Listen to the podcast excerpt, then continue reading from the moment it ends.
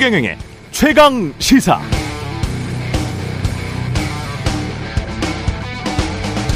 네, 어제 유승민 국민의힘 전 의원 최강 시사에 단독 출연해서 한 발언들 중에서 제 귀에 꽂힌 게 몇 가지 있는데요. 최근 정부의 강제동원 해법 해법안과 관련해서 박정희 전 대통령 때도 그렇게 안 했다는 비판. 만약 다음 달 한미 정상회담이나 5월 히로시마 G7 회담 때문에 이 모든 걸 했다면 외교의 큰 실패다라고 생각한다는 발언. 그리고 대통령이 미국 가면 한미동맹 70주년 이벤트하고 이런 게 중요한 게 아니라 반도체 문제, 북한 핵에 대한 확장 억제를 위해서 미국 전략 자산의 상시 배치 문제는 우리가 해결하고 꼭 얻어내야 된다는 주장이었습니다. 또 보수 정당에 몸담은 지 24년째라면서 보수 정치가 개혁 보수로 나아가는 게 정말 한국 정치를 바꾸는 길이라며 저나 개혁 보수에 대한 국민들의 지지가 있으면 저도 유승민도 개혁 보수 동지들도 역할을 할 수 있는 그런 때가 올 것이다. 때가 되면 골을 넣기 위해 슛을 날리겠다고 말했죠. 여러 함의가 있습니다. 어제 최강 시사 한번 다시 들어보셔도 좋을 것 같습니다. 네, 안녕하십니까. 3월 29일 세상에 이익이 되는 방송 최경령의 최강시사 출발합니다. 저는 KBS 최경령 기자고요.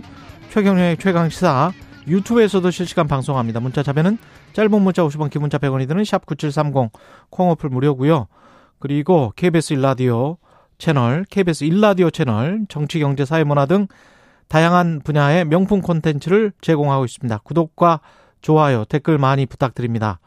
예, 오늘 최강시사는 강득구 민주당 의원과 함께 정순신 사태 관련한 새로운 의혹들 풀어보고요. 태영호 국민의힘 의원에게 북한의 전술 핵탄두 실물 공개의 의미 확인해 보겠습니다.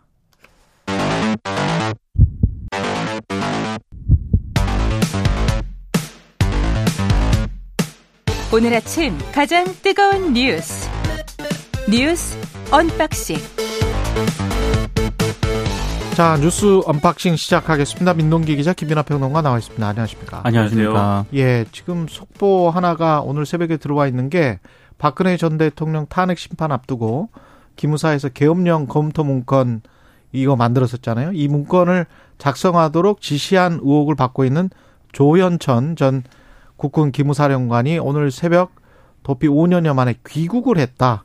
자진 귀국인 것 같은데 인천공항에서 체포됐다는 소식을 드리, 전해드리겠습니다. 굉장히 오래 걸리네요. 예, 한 이, 5년여 만에. 2017년 12월에 미국으로 출국을 했었거든요. 이 정도면 자진 귀국이면 뭔가 뭐 법무부 당국과 뭐 이야기가 있었을 아니, 것 근데 같고요. 예. 그때 출국을 했을 때 예. 우리 쪽에서 정부 쪽에서 여권 부여와 예. 또 인터폴 적색 수배 등을 조처를 내렸는데 예.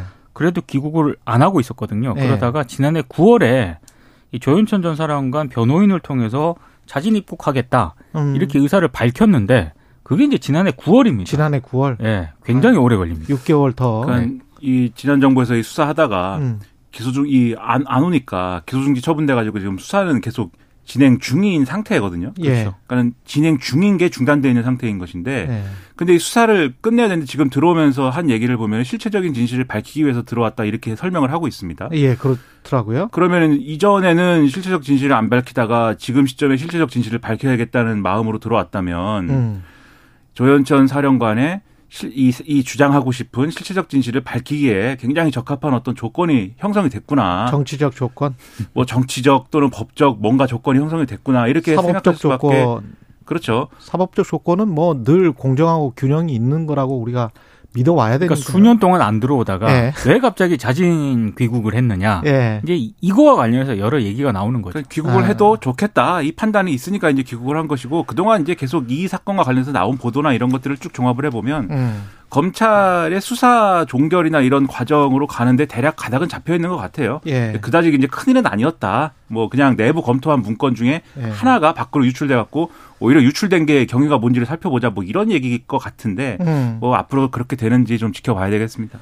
그리고 물컵의 반을 채울 것이다라고 했는데 일본이 그 반을 흙탕물로 채우고 있는 것 같습니다. 그러니까 일본 문부과학성이 내년부터 사용하게 될 네. 초등학교 사회과 교과서 등의 검정 심사 결과를 어제 발표했거든요. 이게 2019년 검정 때보다 더 후퇴했습니다. 이를테면 초등학교 6학년이 배우는 사회 교과서에 조선인 징병을 포함해 강제 동원과 관련된 이 강제성 기술이 이전보다 약화가 됐고요. 초등학교 고학년용 교과서에서는 뭐 독도가 일본의 고유 영토고 한국이 불법 점거하고 있다 이런 내용 등이 포함이 됐는데 몇 개만 이제 사례를 설명을 해드리면 도쿄 서적 같은 경우에는 2019년 검정 통과본에서는 남성은 일본군의 병사로 징병되고 이런 표현이 있었거든요. 예. 근데 내년에 사용될 교과서에는 남성은 일본군의 병사로 참가하고 후에 징, 예, 후에 징병제가 시행됐다로 수정이 됐습니다. 그리고 강제동원 피해자와 관련된 구절에서는요. 다수의 조선인과 중국인이 강제적으로 끌려와서 2019년에는 이렇게 표현이 되어 있었는데 내년 사용될 교과서에는 강제적으로 동원되어로 바뀌었습니다. 끌려와서가 동원되어로 바뀌었고요. 음. 그리고 앞서 잠깐 소개를 해드렸지만 독도가 일본 땅이라는 그 일본 정부의 주장도 모든 초등학교 교과서에 실렸는데 기술이 굉장히 자세해졌습니다. 그러니까 한국이 불법 전거하고 있다라는 그런 내용이 포함이 됐고 이걸 해결하기 위해서 일본 정부가 항의하고 있다. 이런 내용까지 이제 기술이 된 겁니다. 독도를 우리가 불법 점거하고 있다. 그렇습니다. 아 근데 지금 방금 저 진행자께서도 말씀을 네. 하셨지만 어, 한일 정상회담 관련해 가지고 우리 정부가 선제적 양보 후에 일본의 호응을 좀 기다린다. 물컵의 반을 좀 뭐 채웠으니까 나머지 음. 반은 일본 정부가 채우지 않겠느냐 이런 취지로 설명을 했었는데 이게 지금 상당히 좀, 예, 일본 정부의 입장은 전혀 다른 데로 가는 것 같습니다. 반은 우리가 아주 순수하게 선의로 따라놨는데 깨끗한 물로 정수기 받아서 근데 흙탕물을 거기다가 살짝 넣습니다. 살짝이 아니라 네. 많이 넣은 것 같은데요? 이게 앞으로 또 넓게 있을 것 같아요. 네. 왜냐하면 그렇죠. 오염수 같은 것도 방류할 거기 때문에 거기에다가 또 오염수도 살짝 넣을지 모르겠습니다. 그러니까 이게 그 지금 뭐 흙탕물을 넣은 것도 문제지만 네.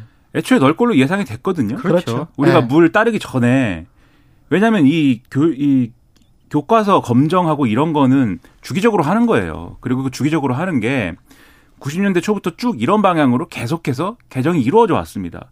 역사적 사실 있는 거 없다고 하고 예를 들면은 동원됐다 이렇게 바꾼 것 같은 경우에 일본은 이제 어 우리가 강제 동원 문제에 대해서 얘기하는 거에 대해서 강제동원은 없다 이렇게 얘기한다고 말씀드렸잖아요. 정확한 일본의 입장은 뭐냐면 그 당시에 일본이 한국을 식민 지배하고 있었고 그 식민 지배는 정당했던 것이고 음. 한일 합방에 의해서 그 정당한 식민 지배 과정에서 전쟁을 하면서 법적으로 근거가 있는 동원령을 내려서 동원을 했기 때문에 이건 강제 동원이 아니고 불법도 아니다 이거예요. 그리고 음. 이 교과서에 기술되어 있는 내용이 정확히 이제 그것에 전제한 표현들로 바뀌는 겁니다. 아. 그러니까 지금 이제 거의 일본 정부의 입장, 요 교과서 교과서 입장 같이 가는 거고 이게 90년대 초반에 이 일본의 자민당 정부가 위기에 빠지고 어려워지면서 막 대회에 사과를 하고 이런 거에 대한 어떤 반발 형성으로 일본의 어떤 극우적인 어떤 움직임이 이렇게 어, 막 수면 위로 올라오면서 쭉 이어져 온 흐름이거든요. 그 이게 예를 들면 우리가 강제동원 배상 판결에 대해서 제3자 변제안을 이렇게 멋있게 일본에 제안한다고 해서 이런 흐름이 갑자기 중단되거나 하지 않죠.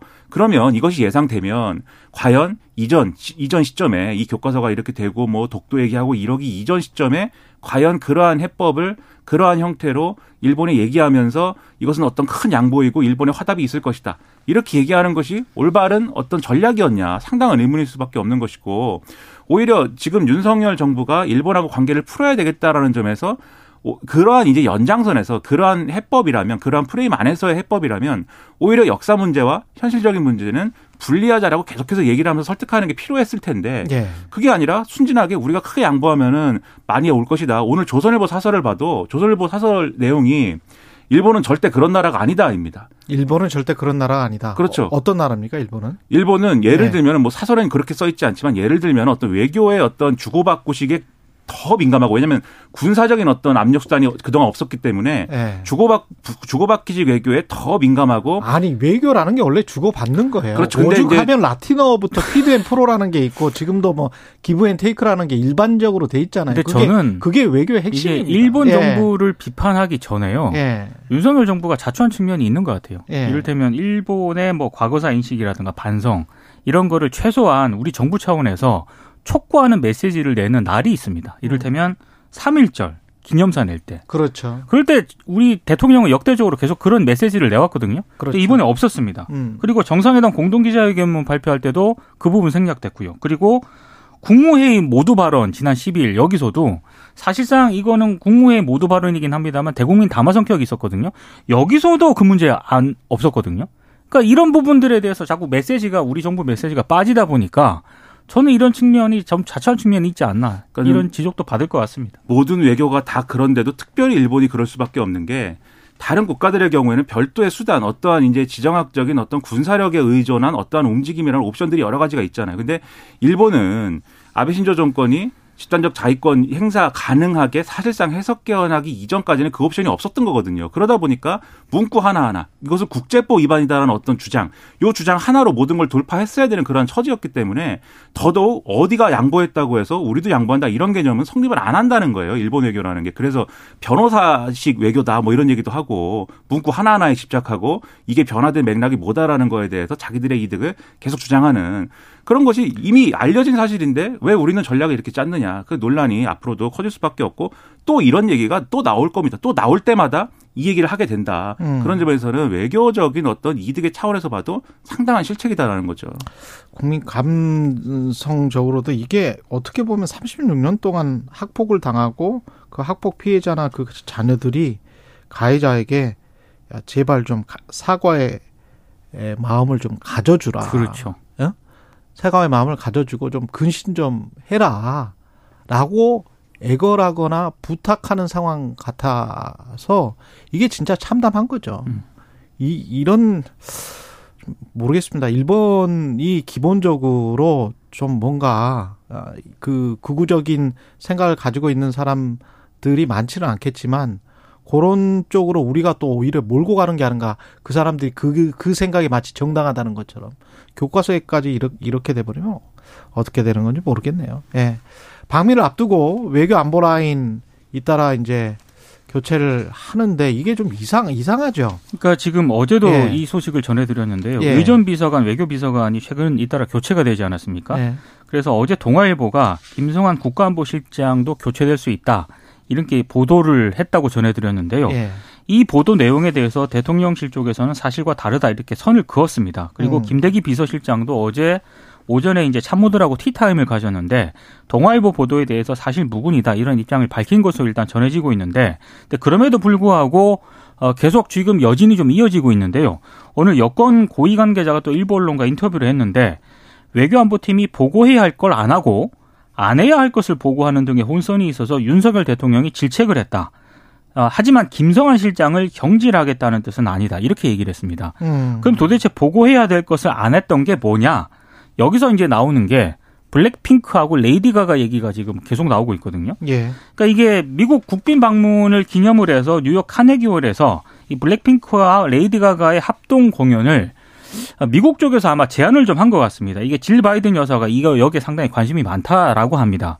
근데 이게 제안을 했는데 이 행사를 사전 조율하는 과정에서 보고가 누락이 됐고 어, 동아일보 오늘 보도에 따르면은 이게 다섯 차례 이상 어, 이 주미 한국 대사관 쪽에 등에서 미국 측의 요청을 받아서 대통령실에 어, 전보 등을 보냈는데 예. 여기에 대해서 상당히 외교 안보 라인이 대응이 더뎠다. 음. 그래서 이제 이런 내용들이 누적이 돼가지고 어뭐 비서관, 의전 비서관 다 교체가 되고 김성한 이제 에, 국가안보 실장 실장까지. 교체설까지 나온 것 아니냐. 언론 보도를 종합하면 대략, 대략 이런 상황. 여러 가지 썰들이 지금 나오고 있는 것 같습니다. 맞습니다. 예. 그러니까 뭐 돌아다니면서 평론가가 듣는 소문만 버전이 막네개 다섯 개씩 되는데 음. 근데 그래서 정확한 설명이 이제 필요한 겁니다. 동아일보 보도를 보면은 그러니까 지금 말씀하셨듯이 국빈 만찬 행사 하자 그런 거 다섯 차례 무응답했다는 거는 그러니까 제가 어제도 그 말씀드렸는데 이건 구조적인 문제가 있는 거다라는 생각을 할 수밖에 없어요. 어떤 다 외교 전문가들인데 이 사람들이 그렇죠. 그런 실수를 하는군요. 그 이게 만약에 이제 뭐 대통령실의 해명을 믿자면 예. 그렇죠. 근데 이게 실수라면 그럼 뭐, 뭐 어떤 성격인 거냐? 예를 들면은 블랙핑크랑 레이디 가가가 합동 공연을 하도록 합시다 만찬 행사에서 어. 잊어 일부러 잊어버리려고 해도 잊어버릴 수가 없는 얘기예요. 이거는 그리고 블랙핑크 핑크가 나온다는데 블랙핑크 레이디 가가도 레이디 가가 레이디 가가도 예. 세계적인 가수가 레이디 가가 좋아해요. 예. 예, 국빈 만찬 이게 한다는데 이거를 잊어버릴 수도 없는 일이거니와 예. 다섯 차례를 제안했는데 이거 무응답했다는 거는 예. 그냥 실수의 영역은 아닌 거죠. 최소한 거기에 써 있을 거 아니에요. 블랙핑크, 레이디 그렇죠, 가가. 그렇죠. 확 눈에 띌 것 같은데. 최소한 네. 이런 일이 이런 일이 만약에 발생해서 나중에 점검해 보면 이런단 말이죠. 이 네. 사람들이 아 그거는 저쪽에서 하는 줄 알고 아 아니 당신들이 하는 거 아니었어? 이렇게 싸우는 구도이거나 아니면은 근데 그렇게 싸우는 구도라고 하면 얼마나 그런 부처 간 칸막이 또는 이 같은 외교 그 국가 안보실 내에도 얼마나 이제 뭔가에 손이 쳐져서 뭔가에 담장이 있어서 서로 뭔가 공유가 안 된다는 상황. 근데 이 사람들이 다 외교부 출신들이란 말이죠. 아, 그래서 좀 오늘 네. 중앙일보 사설이 외국고시 본 사람들인데 중앙일보 네. 사설이 뭔가를 알, 알고 있는데 네. 좀 시사를 좀 하고 있는 것 같아요. 뭐 네. 어떤 부분이 있냐면 뭐라 그랬어요? 대통령실 주변과 정치권에서 네. 해외 일정과 관련해서 부속실 측과 외교안보 쪽 실무자 간에 빚어진 마찰이 잇따른 경질 원인 가운데 얘기가 뭐 원, 원인 가운데 하나가 아니냐 이런 부, 얘기가 돌고 있다는 겁니다. 중앙일보뿐만이 아니고 경향신문도 비슷한 이야기. 어제 사설에서 얘기를 했습니다. 행정관 이야기를 했죠. 그렇습니다. 예. 행정관하고 비서관이 이 문제를 가지고 갈등을 빚었는데 예. 결국에는 이제 교체가 된 건 비서관이다. 음. 이런 부분이 있고 또 하나는 박지원 전 국정원장이 또 언급한 내용인데 이걸 또 중앙일보 사설이 언급을 했더라고요. 그러니까 외교안보실 권력 투쟁에서 김태호 국가안보실 1차장이 사실상 장악을 했다. 그래서 이 갈등 때문에 김태호가 제일 세다. 예. 국가안보실장 밑에 있는데 사실 그렇습니다. 예. 상관이 교체되는 설까지 불거지고 있다. 뭐 이런 얘기들이 지금 지금 현재 상하 예. 관계가 아니다. 거의 대등한 입장이다. 어제까지만 하더라도 떠도는 얘기였는데 예. 예 이게 어제와 오늘 이제 신문에서까지 예, 이 부분이 언급이 될 정도로 상당히 내부가 좀 심각한 것 같습니다. 저는 제가 드린 말씀을 좀 더 정리를 하자면 그래서 여러 파워 게임설이 나오는 거예요. 그래서 예. 지금 김태우 1차장하고 김성한 실장하고 사실 노선상에 그런 큰 차이 없거든요. 음. 자기가 갖고 있는 생각의 노선상의 차이는 없습니다. 그런데 일하는 과정에서 뭔가 내부에 파벌이 형성되고 알력 싸움이 있고 이러지 않으면 이런 상황은 어렵다 보기가 이런 생각이 첫 번째로 들고 이게 그러면 국가 이 외교 국가 안보실 내부 차원이 아니라 다른 부서 지금 말씀하신 부속실이라든가 부속실은 이런 데는 예를 들면 대통령의 일정이라든가 또는 뭐또 다른 어떤 과정의 의전이라든가 이런 걸 챙기는 부서인 것이고 그렇죠. 예, 예. 지금 국가안보실은 다른 건데 그게 어떤 사안에서는 협업이 되고 논의가 돼야 되지 않습니까? 그것도 안 되는 것이고 그다음에 마지막 다른 버전이 질 바이든 여사가 제안하는 거라는 거잖아요. 근데 보통 정상 외교에서 영부인이 제안한 거에 counterpart는 영부인이거든요. 그렇죠. 그런 문제에서 발생한 어떤 뭐 그런 맥락도 있는 거 아니냐 온갖 설이 나오고 있는데 음. 그래서 지금 이 문제를 설명하면서 김성환 실장은 없다라고 얘기를 하면서도 그렇죠. 언론에서는 언론에서는 언론을 통해서는 근데 혹시 나중에 개각이 될 때 바뀔지도 몰라 뭐 이런 얘기를 한다든지 음. 이런 그리고 어이 단지 그냥 힘들어서 사람들이 그만뒀다라든지 뭐 그냥 원래 이 시기쯤 되면 그만두게 돼 있어 뭐 이렇게 설명을 한다든지 예, 예. 그런 걸로 납득이 되겠느냐 억측만 늘어난다는 거죠. 예. 이따 박수봉 기자가 또 이야기를 하니까요. 미국은 반도체 수율 등 기밀 자료를 요구를 뭐 아주 이거는 우리가 구속되기 전에 거의 그 과거에는 이제 팬티까지 다 벗었거든요. 검사를 쫙 하기 위해서 뭐 거의 그런 식이에요 지금 뭐. 그러니까 지난 구속, 시켜 버리는 거예요 지금. 아니 그러니까 지난달에 예. 반도체 보조금 신청 기준을 밝힐 때부터 예. 뭐 현금 흐름, 예상 수익을 포함한 재무 계획서를 요구를 했잖아요. 예. 이게 독소 조항이다라는 비판이 제기가 됐는데 어, 더 요구를 하고 있습니다. 그러니까 한마디로 이제는 반도체 생산과 공장 운영은 물론이고요. 회사 경영 전략에 대한 데이터까지 모두 내놓으라. 근데 이게 더 황당한 게 예. 31일부터 보조금 신청서를 접수를 받는데 31일부터 예, 어, 이거를 남았네요. 이 민감한 정보를 엑셀, 엑셀 파일 형태로 제출을 하라는 거고요. 여기서 그치는 게 아니고 어, 지금 뭐 내부 수익률, 부채 음. 상환 지표, 반도체 만들 때 사용하는 화학 소재 이것까지 비용까지 적어내도록 했거든요. 아니 근데 이거는 어떤 거는 예측을 해서 내야 되는 거기 때문에 맞습니다. 지금 당장 정확한 것도 아니에요. 이건 네.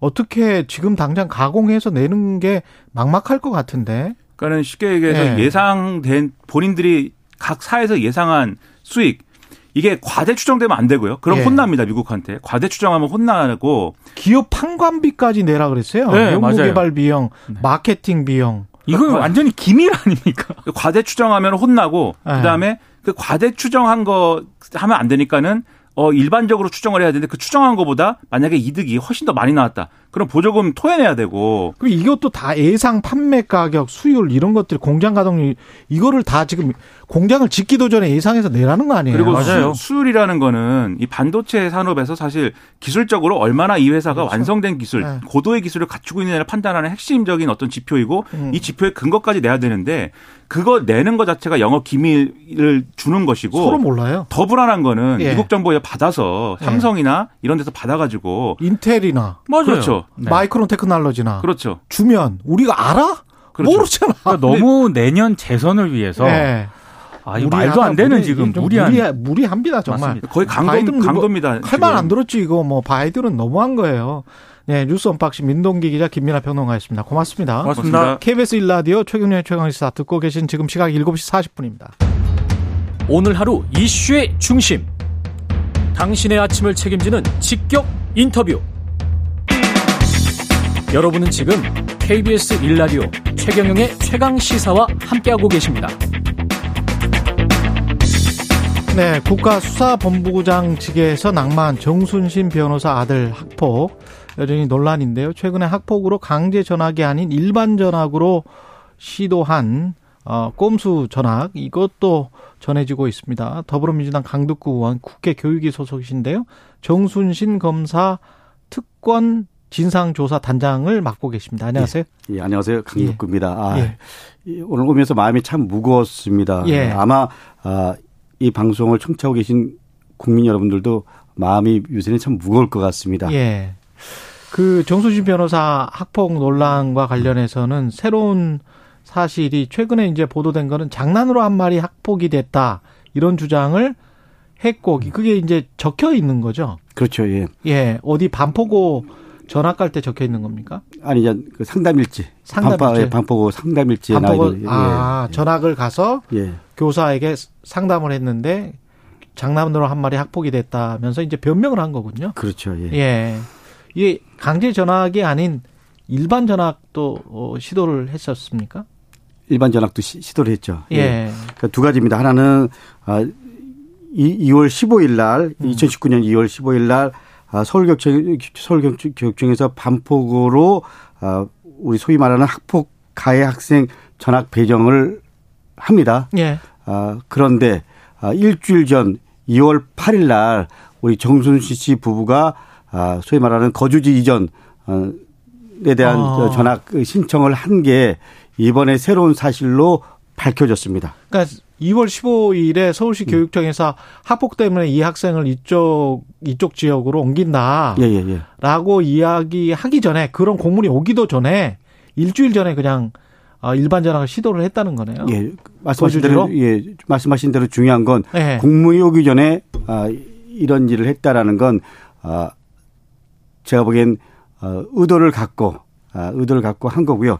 더군다나 이 상담 일지에 아, 허물 없이 장난처럼 하던 말을 아, 우리 학폭으로 몰았다 이렇게 얘기를 했는데 예. 그 피해 학생 같은 경우에는요 어, 정신병원 에서 음. 계속 치료도 받고요. 치료까지 지속적으로 받고 그리고 두 차례 어, 자살 시도도 하고요. 예. 그리고 또 학교를 어, 일시 다니지 못하기도 하고요.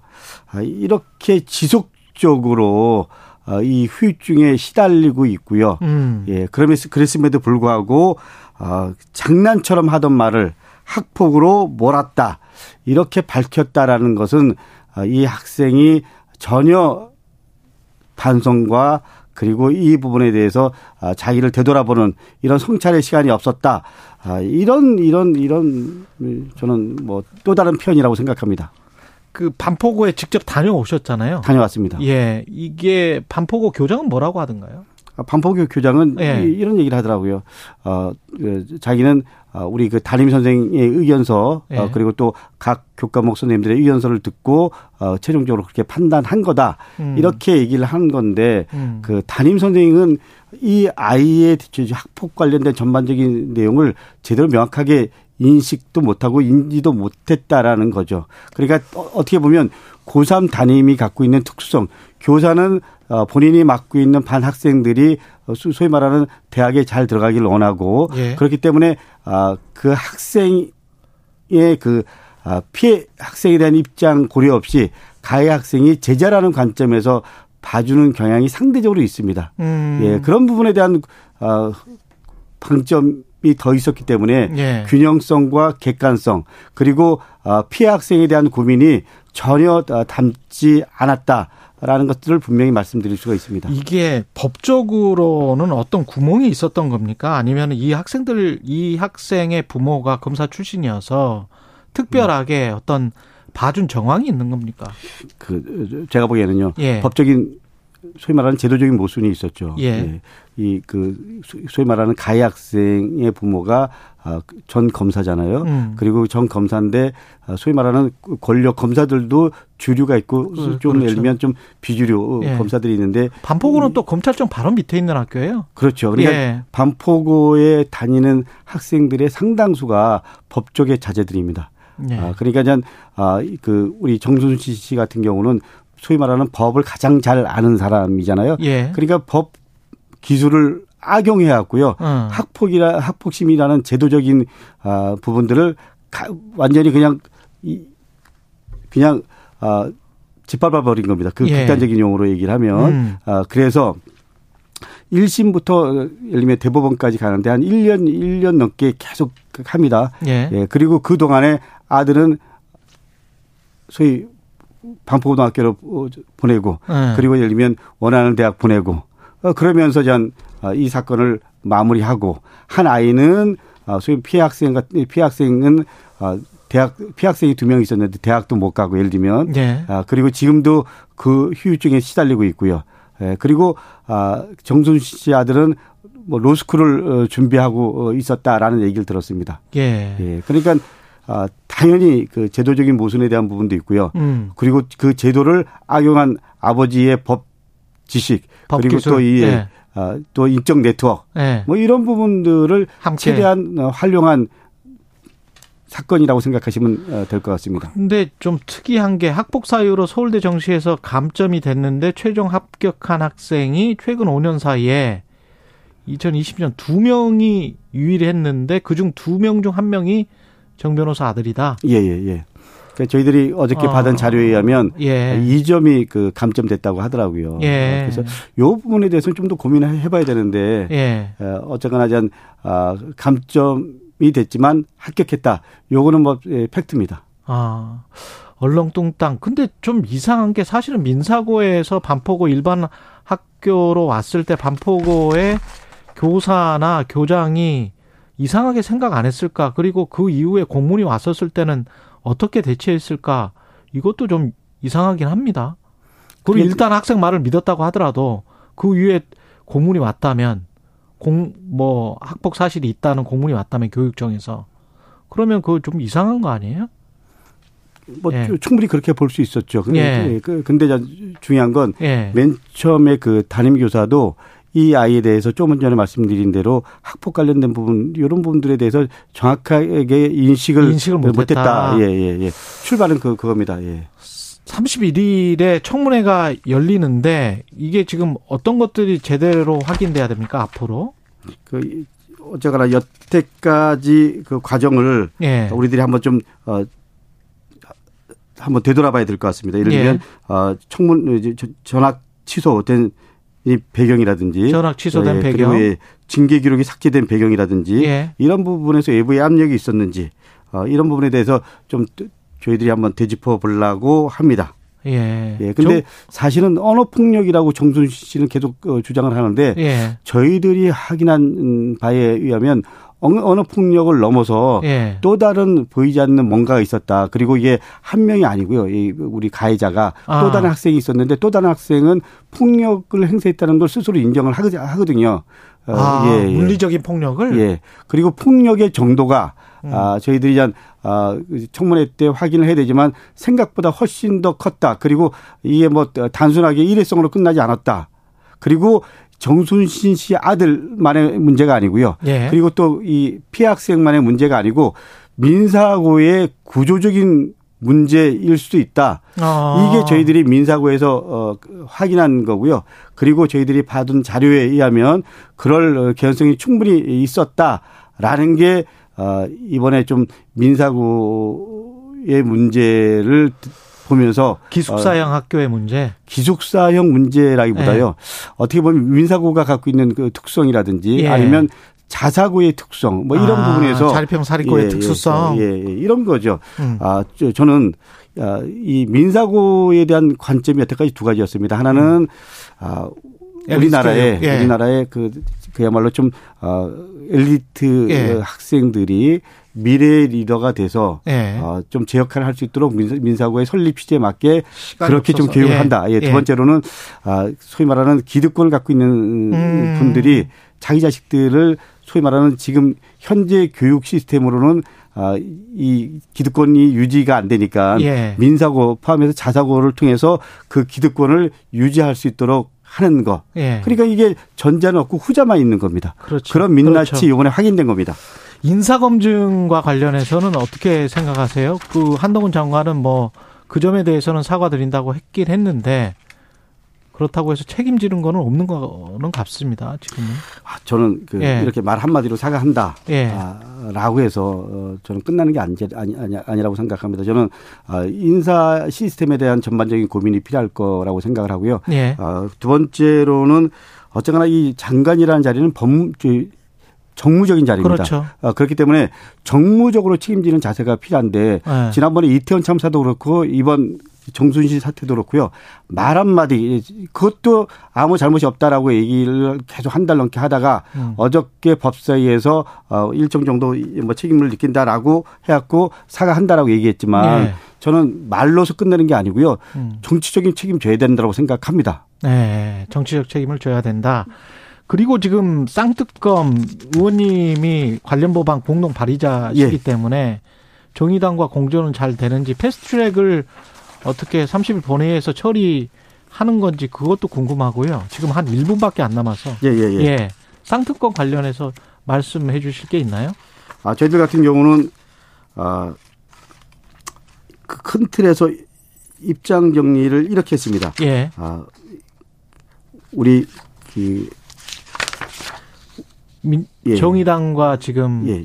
그 55 클럽 방안? 예. 특검 뭐 법안이 있죠. 예. 이거는 정의당 법안대로 가는 거고요. 55그 클럽 특검법은 정의당 법안대로 예. 간다. 예. 그리고 이제 그 김건희 특검 같은 경우에는 좀 어, 민주당에서 요구하는 대로 할 수 있도록 해달라 예. 아, 이겁니다. 근데 아, 김건희 특검 법은 민주당 안은 이런 겁니다. 예. 아, 우리 그 정의당안은 도이치모터스 주가 조작권 요구에 한정해 사자라는 거고요. 네. 어, 우리 민주당안은 도이치모터스 주가 조작 포함해서 그 코마나 콘텐츠 콘텐츠 전시 조작 관련 의혹 포함해서 좀 전반적으로 하자라는 건데 네. 요게 좀 정의당 안과 다, 민주당안이 다른 거고요. 짧게 예. 지금 뭐 예. 공조가 50억, 되고 예. 있습니까? 아니면. 50억 클럽 예. 저는 뭐 공조될 가능성이 있다라고 생각합니다. 공조될 가능성이 있다. 예. 50억 클럽 특검법은 정의당안은 국회 비교섭단체에서 두 명을 추천하면 예. 대통령이 임명될 수 있도록. 알겠습니다. 예, 예. 여기까지 더불어민주당 강득구 의원이었습니다. 고맙습니다.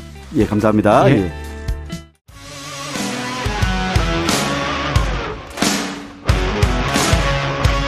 오늘 하루 이슈의 중심 최경영의 최강 시사. 네, 북한이 언제 어디서든 핵무기를 사용할 수 있게 준비해야 한다며 핵 사용 위협 카드를 계속 보여주고 있습니다. 전술 핵탄두 사진을 전격 공개했고요. 아, 국민의힘 태영호 의원 모시고 자세한 말씀 들어보겠습니다. 안녕하세요. 예, 안녕하세요. 예. 화산 30일 핵탄두 이거 말고도 뭐 여러 개가 공개가 됐던데 이거는 화산 화산 30일은 뭡니까? 그 이번에 처음으로 이제 예. 김정은이 장명해서 이제 공개했는데 예. 보여주고 싶은 거는 예. 이제는 이렇게 핵탄도가 나한데는 있다. 예. 그 실물을 아마 실물 형태로 예, 실물 형태로 이제 열 것도 한두 개가 아니고 사진에 나온 거 보니까 10개 정도 되더라고요. 예. 그러니까 그거는 일부고 이제는 이렇게 다량 생산해서 내가 실전 배치까지 했다. 네. 뭐 이런 걸 이제 보여주고 싶어 하는 것 같아요. 뭐 네. 근데 사진으로만 그리고 네. 영상으로만 파악할 수가 있습니까? 어제 우리 국방부는 좀 그 조작 가능성의 무게를 두고 있더라고 국방 부. 예. 네. 이건 좀 너무 좀 과장이다 이렇게 음. 생각 이렇게 평가했던데 저는 좀 다르게 생각합니다. 예. 저는요 이거 핵탄도 맞다고 봅니다. 제가 핵탄도 맞다. 네. 왜 제가 두 가지 이유를 들겠는데요. 음. 어제 김 이제 북한이 이번에 발 어, 이걸 발표하면서 핵 방화세 뭐 그 다음에 화산, 헬 장명을 다 해서 발표했습니다. 그전 예. 과정을. 예. 그리고 실체도 몇 개 했는데 그럼 우리가 북한이라는 내부를 들여다볼 때 핵무기를 개발, 연구, 생산, 관리 수만 명의 집단이 이걸 하고 있습니다. 예. 그런데 만약 가짜라면 예. 이렇게 장면까지 다 해서 하면 밑에 사람들이 보건대는 아 저 김정은이 뻥치고 있네. 이렇게 되잖아요.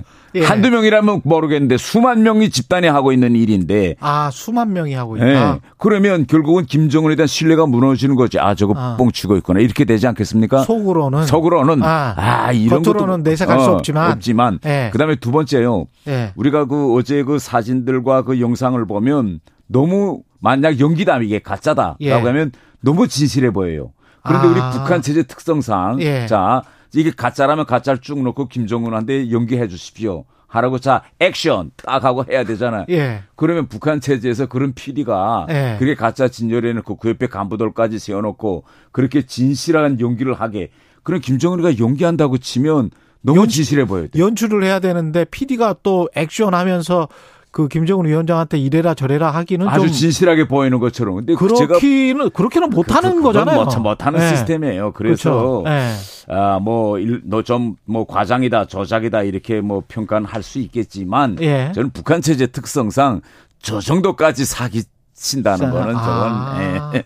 근데 경량화나 소형화에 음. 성공했는가? 예. 진짜 탑재해가지고 저게 날아가나? 예. 그리고 폭발이 되나? 예. 그거는 모르는 거 아닙니까? 그건 아직까지 북한의 공중 폭발, 예. 뭐 그다음에 수중 핵 오래 폭발, 실제 핵을 넣고 터뜨려 보진 아직 않았어요. 그렇죠. 그러니까 실제 그게 과연 실전용이냐 여기에는 네. 좀 논란이 있겠죠. 그러나 어제 김정은이가 보여주고 싶었던 이 모든 그 실체 이거는 저는 사실에 방점을 둬야 된다 이렇게 저는 봅니다. 그럼 실제로 이런 것들을 저내 내 거는 실제다라고 네. 증명하기 위해서라도 뭔가 7차 핵실험을 할 가능성은 어떻게 보세요? 그 일단 북한은 앞으로 7차 핵실험은 할 겁니다. 할 건데 예. 그러면 지금 일각에서 주장하는 것처럼 7차 핵실험이 임박했느냐? 예. 저는 좀 어, 다르게 생각하고 있어요. 예. 왜 제가 이게 저 좀 다르게 말어좀 생각하는가 하면 예.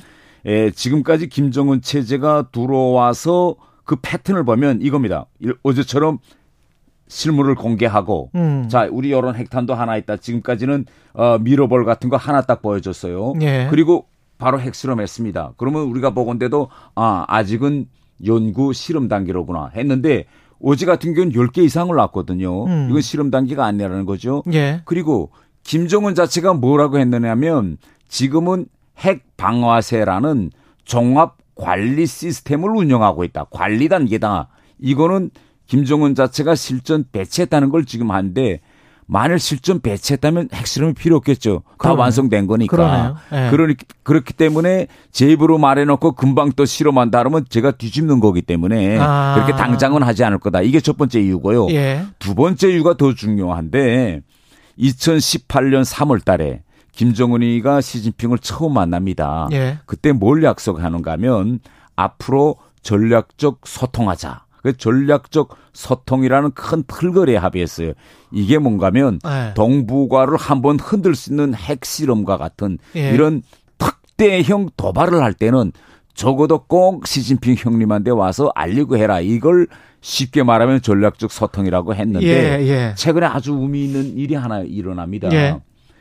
중국에서 북한 대사를 임명했어요. 예. 그런데 2년 동안 부임을 못했습니다. 코로나 때문에 딱 문 닫아놓고 있었어요. 예. 그런데 얼마 전에 이 2년 동안 못 들어가던 신임 북한 주재 중국 대사가 평양에 입성했습니다. 예. 예. 그래서 저는 이 모든 과정을 보면 음. 북한의 핵실험은 해야 되겠는데 음. 아직 시진핑한테 가서 김정은이가 가서 하겠습니다라고 승인을 못 받았다. 승인 승인보다는 사전 조율. 사전 조율. 그래서 이제는 이건 해야 돼서 이제는 중국 대사도 두려워하게 하고 음. 이번에 중국 대사가 평양에 입성한 거를 저는 7차 핵실험 준비를 위한 김정은의 중국 방문 예. 이 신호가 아니냐 이걸 아. 준비하고 있는 저는 이렇게 지금 보고 있습니다. 승인보다는 사전 조율이라고 말씀을 하셨는데 네.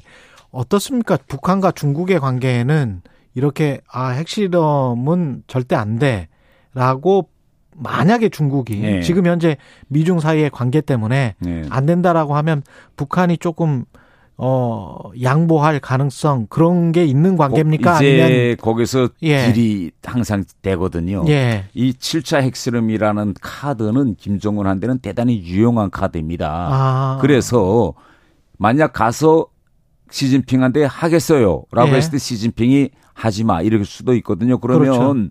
시진핑은 거절하지 마 이렇게 안 할 거예요. 예. 아 지금 북한이 힘드니 뭘 뭘뭘 네. 뭘, 뭘 내가 줄게. 그렇죠, 그렇죠. 그러니까 하지 마. 예. 라는 하면 김정은이 아마 저울질 해 볼 겁니다. 네. 아이 정도로 받고 내가 그만둘까? 아니면 이건 좀 안 되기 때문에 음. 그 무엇을 줘도 난 할 거다.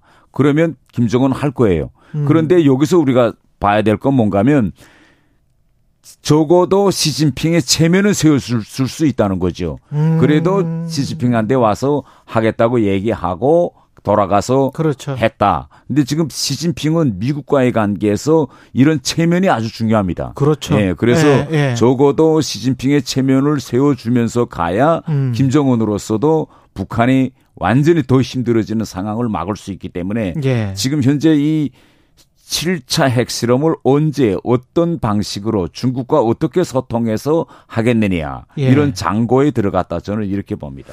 그리고 북한이 지금 신형 무기라고 주장하는 것들 핵 어뢰 음. 해일 실험 그다음에 수, 수중 뭐 지표면에서 약간 좀 위에 예. 뭐 800m에서 폭발한다는 거 뭐 그런 것들이 있지 예. 않습니까?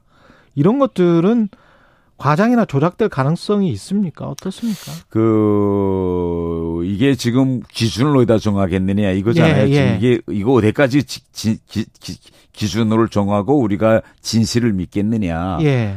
저는 이렇게 이야기하고 싶어요. 이게 과소평가와 가대평가의 기준을 어디다 정하겠는가인데 음. 저는 북한의 지금까지 핵개발 발전 과정을 뒤돌아보면 절대 우리가 과소평가는 하지 말아야 된다. 예. 왜냐하면 우리가 항상 과소평가했던 것이 몇 년 후에는 다 진실로 돌아왔습니다. 음. 그래서 현 시점에서 평가에서는 엇갈릴 수 있지만 반드시 북한은 그 길로 간다. 이번에도 공중폭발 총 세 번 했거든요. 예. 그럼 어느 한땐간 공중폭발 반드시 성공할 겁니다. 음. 또 이번에 수중 핵 오래 폭발 시험 두 번 했어요. 그러면 그것이 언젠가는 반드시 그거 갈 겁니다. 이게 지금까지의 북한의 핵 개발 역사입니다. 예. 그러면 왜 북한이 이런 걸 지금 공중 폭발, 수중 폭발 할 거냐 음. 이걸 지금 보는데 이번에 우리 한미 사이에 프리덤 실드라는 이제 합동 군사 연습을 했습니다. 예. 이 군사 연습이 패턴이 어떤 건가 하면 미국이 가지고 있는 억제력을 동원해서 전쟁 시작 단계에서는 재래식 전쟁으로 가다가 예. 만일 북한이 핵을 썼다. 음. 그러면 핵으로 바로 응징하는 전략입니다. 이게 지금 현재 한미가 하고 있는 건데 북한은 이걸 들여다보면서 아 음. 그게 아니야. 우리는 전쟁 시작 단계에서 바로 핵을 쓸 거다. 핵으로 바로 선제 공격할 것이라는 메시지를 계속 이제 주고 있는 거죠. 전쟁, 이게 다르죠. 전쟁 시작 단계에서 시작 단계에서 선제 공격으로 바로 이거 쓰겠다. 이게 아. 진짜 위험한 겁니다. 네. 아니 근데 그러면 전쟁이 안 나야 되는 거잖아요. 전쟁이 나지 말아.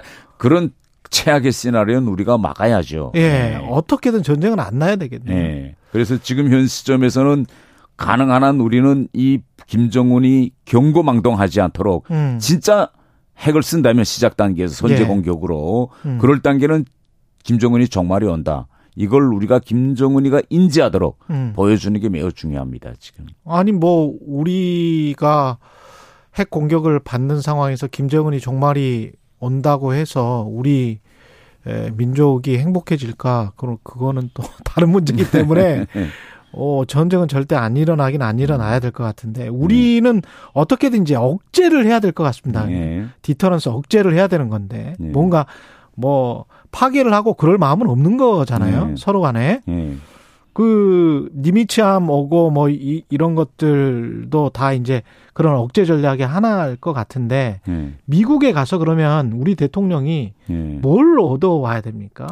그 지금 우리 국민들이 불안해하고 예. 있는 여인 중에 하나가 뭔가면 미국이 우리한테 거듭 약속하고 있는 확장 억제력. 예. 말하자면 핵으로 북한을 이제 북한의 핵을 쓰면 예. 미국이 바로 핵으로 응징해서 이런 일이 일어나지 않도록 한다. 이게 예. 지금 확장 억제력의 실행력이거든요. 근데 많은 국민들의 또 저 저도 포함해서 예. 이게 과연 가동 가동 가능한 그런 전략인지 음. 여러 해점이 있습니다. 어떤 게 있을까요? 그 이해하면 이겁니다. 예. 북한은 지금 ICBM을 가지고 있다가 미국이 북한을 핵으로 공격하는 경우에는 한국을 향해 쓰지 않고 예. 이 ICBM을 가지고 그렇죠. 미국을 때리겠다는 겁니다. 그랬었죠. 그런데 이걸 때리겠다고 학관 능력을 보여주었을 때 예. 과연 미국 대통령이 예. 그걸 감내하고도 북한을 향해서 핵을 쓸 거냐? 아. 저는 그런 미국 대통령이 그런 결단을 안 내리리라고 저도 봅니다. 근데 요새는 계속 전술핵 이야기를 하면서 네. 한반도나 일본을 향해서 쏠 수 있을 것처럼 네. 계속 뉘앙스를 보내잖아요. 네. 그럼 뭐 어떻게 되는 거죠? 그러면 그래서 저는 그래서 이게 지금 대단히 서로 신뢰가 되지 않고 있는 이제 점이거든. 미국은 네. 뭐 믿어라. 네. 우리는 과연 믿을 수 있을까? 이런 아, 만약에 아까 시나리오대로 음. 그쪽에서 먼저 공격을 해와서 그게 뭐 완전히 중화기 공격이고 핵 공격까지 만약에 음. 포함된다면 미국은 거기에 핵으로 응징을 할 것이냐 ICBM이 있는데 네. 그 말씀이 그, 예, 그거죠. 예. 근데 지금 요 아. 지난 아. 한주 동안에 북한의 행걸 우리가 한번 좀 들이켜 봅시다. 예. 자, 미국 비완비가 괌에서 출격해서 한반도로 오고 있을 때 예. 북한이 바로 공중 핵 폭파 시, 모의 실험을 했습니다. 음. 이게 만약 실전 상황이다라고 우리 가정하면 예. EMP탄을 터뜨리겠다는 거예요. 예. 그러면 공중에서 EMP탄을 터뜨렸을 때 미국 핵 전략 자산이 한반도로 오다가 그대로 한반도에 투입될 수 있느냐. 예. 이게 지금 이게 현실적으로는 불가능합니다. 왜? 어. EMP탄을 터뜨리면요. 미국의 모든 공중기가 제어 장치가 마비됩니다. 어. 이 디지털 그렇죠. 그다음에 통신 시스템이 다 마비돼요. 그렇죠. 그걸 미국이 감내하고도 그대로 한반도에 투입될 거냐? 저는 안될 거라고 봅니다. 자, 그다음에 지금 음. 우리 부산에 니미츠항이 저 항모가 들어왔죠. 음. 그런데 우리가 지난 서해에서 있었던 천안함 경우에는 배가 한 척이에요. 예. 그럼 배가 한 척을 깰 때는 북한은 바블 효과, 즉 배를 공중으로 들어 올려서 꺾는 이런 바블 효과를 쓰는데 어. 항모는 한 대가 아니고 이게 플리트입니다. 그렇죠. 전단이 움직여요. 그렇죠. 그러니까 그렇죠. 하나 깨서는 의미가 없는 겁니다. 예, 옆에 그 전단, 구축함들도 많고. 예. 그렇죠. 그러니까 그 전단 자체를 몰살시키려는데 이걸 북한이 이번에 두 번 한 게 뭔가면 핵 쓰나미, 핵 헤이를 아, 500m 이상 솟구치면 항모 전단이 다 뒤집혀서 이게 다 그렇겠네. 끝납니다. 그렇겠네. 그러면 이걸 예. 만약 북, 이게 지금 러시아의 포세이돈이라는 무기인데 음. 이걸 감내하고도 그럼 미국이 항모 전단을 투입할 거네 한반도에. 저는 안 할 거라고 봐요. 이게 만약 이런 무기가 있다고 생각한다면 본인들의 주력 부대가 깨지는 완전히 다 뒤집혀지는데 그러면 지금 북한은 미국에다 끊임없이 보내는 메시지가 뭐냐? 자 이렇게 우리는 공중과 바다를 다 막을 수 있는 무기가 있어. 그래도 들어올 거냐? 이런 숙제를 미국에 끊임없이 지금 주고 있는 겁니다. 그러면 우리가 지금 이야기를 하고 있는 상시 네. 미국의 핵자산 배치랄지 네.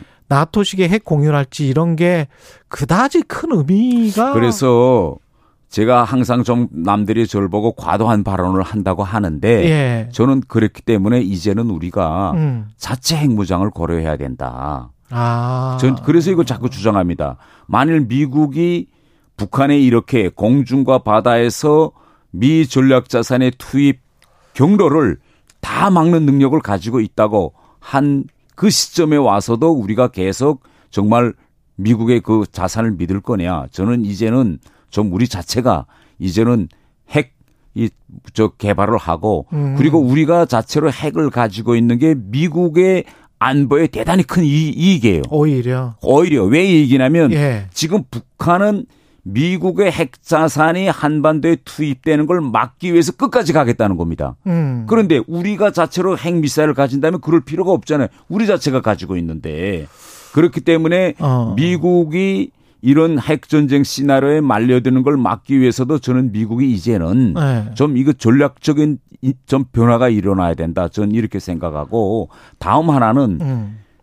지금 현재 30년 동안 미국이 우리를 보고 북한을 비핵화시키려니 믿어달라고 했어요. 예. 그런데 30년 동안 북한 비핵화 됐습니까? 안 음, 됐죠. 음, 안 그러니까 됐죠. 북한의 비핵화는 대단히 비현실적인 이 목표라는 어. 걸 우리가 알 수 있습니다. 이제 현실을 직시하자. 이제 현실을 인정하자. 인정하면 예. 결국은 우리도 핵을 가져서 남북 간에 핵 협상을 합니다. 그러면 음. 이게 핵 군축 협상이라는 건데 예. 그래서 핵 전쟁 위험도를 실질적으로 현실적으로 낮출 수 있는 음. 그런 남북 간의 협상을 해서 핵탄두를 없애는 이런 방향으로 가고 여기에 흐름에 기초해서 남북의 협력과 교류를 하는 이런 현실적인 방안으로 가야지 30년 동안 안 되는 음. 이런 비현실적인 목표를 가지고 또 향후 30년 또 갈 거냐?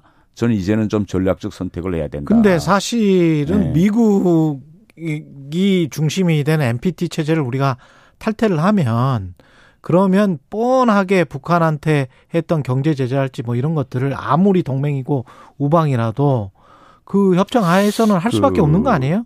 우선 첫째로 예. 지금 미국의 핵 전략이 한반도에서만 많은 대단히 모순적입니다. 음. 왜 모순적이냐면 이전에 미국은 소련에 대한 대응으로서 중국의 핵을 인정해주고 예. 중국과 소련 사이에 서로 싸우게 하는 전략을 실시했습니다. 예. 이게 닉슨 독출인인데 예. 그 이후에 중국이 힘이 커지니 음. 중국을 핵으로 견제하기 위해서 인도의 핵을 인정해 주었습니다. 그리고 또 인도의 핵을 견제하기 위해서 파키스탄의 핵을 인정해 주고 이렇게 미국은 자기가 직접 핵을 가지고 그 나라와 대결하기보다는 음. 그 주변국의 핵무장을 용인해 주어서 서로 견제시키는 전략을 썼는데 한반도에서만은 지금 미국이 이걸 안 하고 있어요. 왜? 북한의 핵과 지금 우리는 러시아의 핵 중국의 핵, 북한의 핵을 직면하고 있는데 한반도에서만은 미국이 직접 자기가 다 하겠다. 이, 건 우리가 다 해. 어차피 예외적인 상황이 있었다. 아, 그렇죠. 역사적으로. 네. 그래서 저도 음. 미국 사람들 만날 때마다 미국의 세계 핵 전략과 왜 한반도 핵 전략은 이렇게 모순되느냐. 그러면 미국 사람들이 항상 하는 답변이 뭔 줄 아세요? 예. 그래서 우리 한국에 미군이 있지 않느냐. 다른 데는 미군이 그, 없다. 그렇긴 하죠. 네. 그래서 다른 데뭐 터키나 뭐 독일에도 있어요. 있기는 미군이. 네. 예. 그러니까 거기는 터키나 독일은 미국이 바로 핵 나토식 핵 공유를 그, 허용해 주는 그렇죠. 겁니다. 예. 그러니까 차라리 그러면 그렇게 하든지. 그렇지. 그래서 지금 미국이 이 한반도에서만은 매우 자가당착적인 핵 전략을 하고 있어요. 저는. 말씀 들어보니까 일리가 있는데. 아이 그리고 뭐 거의 끝나가는데 예. 예. 김재원 최고위원은 왜 그래요?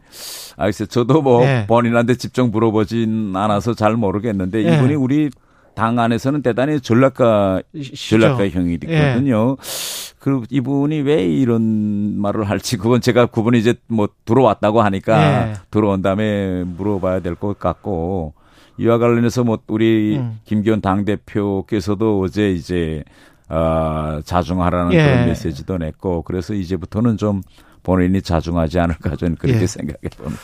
알겠습니다. 태영호 네. 국민의힘 의원이었습니다. 고맙습니다. 예, 감사합니다. 여러분은 지금 KBS 1라디오 최경영의 최강 시사와 함께하고 계십니다.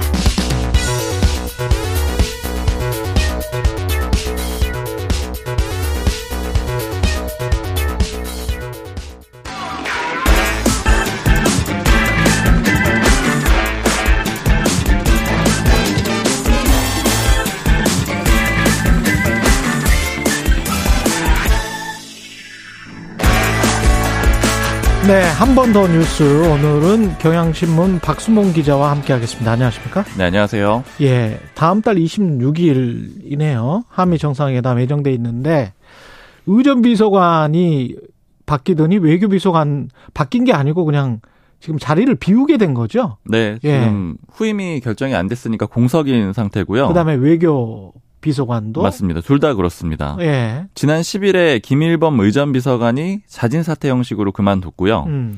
그리고 그제 27일이거든요. 지난 27일에 이문희 외교비서관이 그만둔 게 알려졌어요. 그러니까 그보다는 더 앞선 시점일 거 아니에요. 어. 그러니까 한 보름 정도 사이에 외교 안보 라인의 비서관 두 명이 연이어서 그만둔 겁니다. 이럴 수가 있나? 이전 정부에서는 이런 일이 없었던 것 같은데요? 못 들어봤고요. 예. 공개적으로는 못 들어봤고요. 박근혜 그리고 이명박 정부 때도 없었던 것 같은데 이런 상황은? 네. 예. 뭐 그건 확인은 안 해봤는데 예. 그 국민의힘 쪽에 물어보니까는 굉장히 이례적이다 이렇게들 다들 그러니까요. 얘기를 하고 있습니다. 정상회담을 앞두고. 사실 굉장히 핵심적인 자리잖아요. 특히 비서관. 의전 의전 비서관 뭐 외교 비서관이야 말할 것도 없고요. 예. 의전 비서관은 행사 기획자 내지는 뭐 PD 역할을 좀 하는 사람이라고도 볼 수가 어, 그렇죠. 있잖아요. 그렇죠. 예. 뭐 의전이라는 게 쉽게 얘기하면은 행사를 치르는 방식을 얘기하는 건데 음. 뭐 하다못해 이제 학교에서 교장 선생님 훈화 말씀하고 그 다음에 누구 말씀하고 요런 게 다 의전이고 예. 국민의힘 최고위원회의 예를 들자면 당 대표 먼저 발언하고 그다음에 음. 원내대표 발언하잖아요. 예. 그러니까 이런 순서들이 다 의전이거든요. 음. 특히 이제 대통령실 의전비서관이 중요한 거는 정상회담 때죠. 정상회담 그렇죠. 때는 누가 어떻게 등장을 할 거고 음. 누가 먼저 말을 할 거고 어떤 방식으로 악수할 거고 이런 거 다 총괄하는 사람이거든요. 예. 근데 그만뒀다라는 게 굉장히 그 이례적인 상황인 거고요. 아 그리고 뭐 하나 예를 들자면 한일 정상회담에서 오므라이스 이제 예. 식사한 거 이런 것도 다 의전에 포함이 되거든요. 오므라이스를 먹어야 되냐, 회를 먹어야 되냐 뭐 이런 거? 네. 예. 그렇기 때문에 음. 굉장히 음. 중요한 자리인데 비었다. 그래서 이례적이다 이렇게 좀 평가들을 하고 있습니다. 시기상 좀 심상치가 않습니다. 음. 예. 대통령실 설명 설명은 뭡니까? 일단 의전 비서관 같은 경우에는 피로가 많이 쌓였고 개인적인 일신상의 이유로 사퇴를 했다 이렇게 얘기를 하고 있고 피로가 많이 쌓였다? 네. 근데 기자들도 당연히 물어봤죠. 이거 음. 경질 아닙니까? 이렇게 물어봤더니 대통령실에서 했던 설명은 재외 공관장으로 이 김일범 의전 비서관을 검토하고 있으니까 어떻게 경질이면은 다른 자리에 검토를 하겠느냐 이렇게 좀 항변을 해둔 상태고요. 그 피로가 많이 쌓였는데 재외 공관장으로 가는 거는 그쪽 일도 업무가 대사 업무가 굉장히 많을 텐데 그쪽에서 또 피로가 쌓이는 거 아니에요? 그럴 수 있는데 지금 아직 임명이 안 됐으니까 쉬다가 예. 갈 수는 있겠죠. 예. 그리고 이문희 외교비서관 같은 경우에는 예. 지금 이제 소위 말하는 늘공이거든요. 그러니까 현재도 외교관이에요. 그렇죠. 외교부 예. 소속인데 이제 일종의 파견 형식으로 나와 있는 거죠. 그래서 음. 외교부 정기 인사에 맞춰서 돌려보낸 거다. 그러니까 이제 자른 건 아니다. 이런 식의 설명을 하고 있습니다. 이게 똑같은 1급이라도 외교부에 있는 1급들과 대통령실의 1급은 그 서로 다른 1급들인데 어떻게 보면 더 상위에 있다고 서로 간에 그렇게 인식을 할 거란 말이죠. 그럼요. 대통령실 비서관은 예. 훨씬 높다고 인식하죠. 예. 근데 이 대통령실 설명만으로는 좀 부족해 보이는 면들이 좀 있습니다. 예. 네. 그래서 저도 이제 내용들을 좀 그 지난 10일 이후부터 쭉 알아봤었는데 그렇죠. 예. 일단 근데 기본적으로 먼저 말씀드리는 거는 대통령실의 공식 입장을 방금 말씀드렸잖아요. 그렇죠. 네, 그거를 이제 신뢰하는 게 맞다. 근데 다만 네. 일부 의아한 지점이 있어서 나오는 얘기들을 음. 좀 추정되는 얘기들을 좀 전해드리는 건데 음. 일단 김일범 전 비서관이 사퇴했을 때 물어봤더니 그때 들은 얘기는 이거였어요. 미국이 진짜 윤석열 대통령을 특별하게 생각을 해가지고 여러 가지 이벤트를 준비를 하고 있는데 음. 그 이벤트를 좀 실수 실수를 해서 좀 망칠 뻔해서 이렇게 된 거니까 좀 잘 생각을 해달라. 미국 방문을 잘 준비하기 위한 신호로 생각해주면 좋겠다. 이런 음. 반응을 들었거든요. 예. 근데 그때 당시 이게 지난 한 11일, 12일 그때쯤 들었던 반응인데 예. 그때 당시에는 이제 이벤트가 뭔지는 좀 정확히는 듣지는 못했었어요. 예. 근데 이제 한미 정상회담 관련된 이벤트 때문에 그만두게 됐다. 요 얘기까지는 들었던 거고. 음. 그 다음에 사실 이제 내부적으로 좀 나오는 얘기는 의전실 내부에 힘싸움이 있었다. 그래서 이제 일종의 약간 개파 논란 같은 것들이 좀 있었습니다. 근데 요 부분은 행정관 이야기가 그 이야기예요? 그렇죠. 예. 이제 일부 보도가 됐었죠. 맞습니다. 예. 그러니까 이제 나왔던 얘기들은 음. 이제 2급이 1급을 뭐 밀어낸 게 아니냐 이제 음. 이런 얘기들이 있었는데 또 다른 라인을 잡고 네 근데 이제 예. 뭐이 부분은 이제 정확하게 확인되는 건 아니니까 좀 뭐 그런 정도로 이제 내부 힘싸움이 있었다 이런 예. 정도로 좀 정리를 할 수 있을 것 같아요. 이벤트는 그럼 어떤 이벤트를 특별하게 못 챙겼다는 거죠? 그러니까 지금 음, 공식 공식적으로 거의 기사에 많이 등장을 하고 있는 거는 네. 한미 양국 대중문화인들의 협연 그러니까 이제 대표적으로 아까도 언급해 주셨지만 레이디 가가하고 블랙핑크. 블랙핑크, 이제 정상회담 때 협연하는 거. 이 이벤트를 못 챙겼다. 근데 이제 제가 물어보니까 어. 꼭 그것 때문만은 아니라고 하더라고요. 이 이벤트는 아니다? 그 이벤트 포함이라는 포함이다. 거예요. 그러니까 복합적이다라는 음. 거예요. 그러니까 얘기하는 거는 지금 오늘 동아일보에도 뭐 미국에서 다섯 차례 이상 뭐 공문을 보냈다 이런 보도가 있었는데 예. 이제 제가 들었던 얘기는 뭐 미국 포함해가지고 대여섯 건 정도의 그 공문 공문이나 그리고 이제 선물 같은 것들도 있다 그래요. 선물. 네, 용사에서 흘러나온 얘기들인데 예.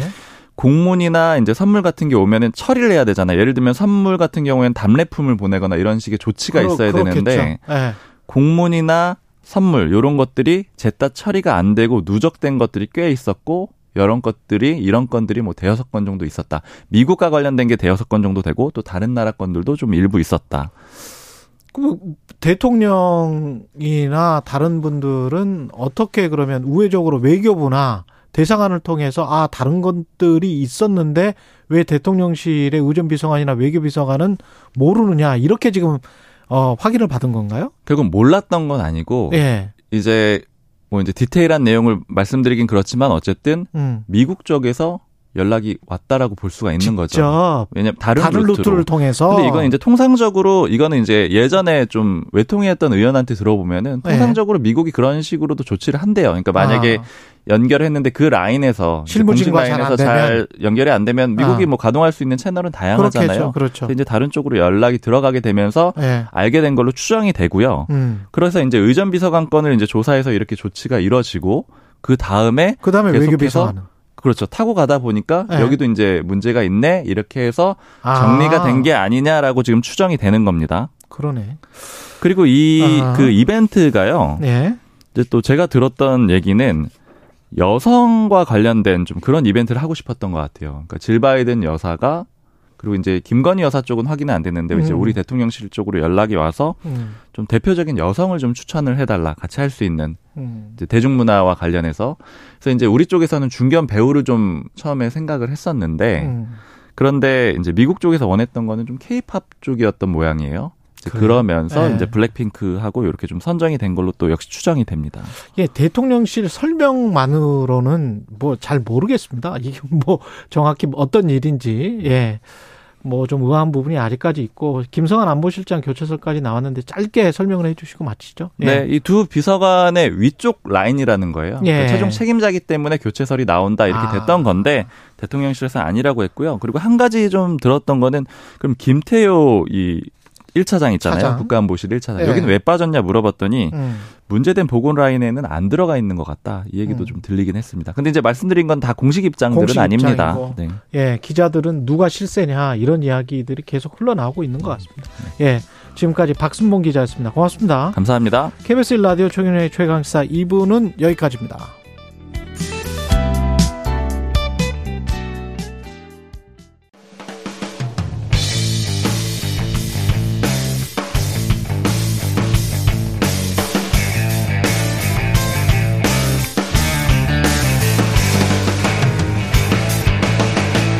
최경영의 최강 시사.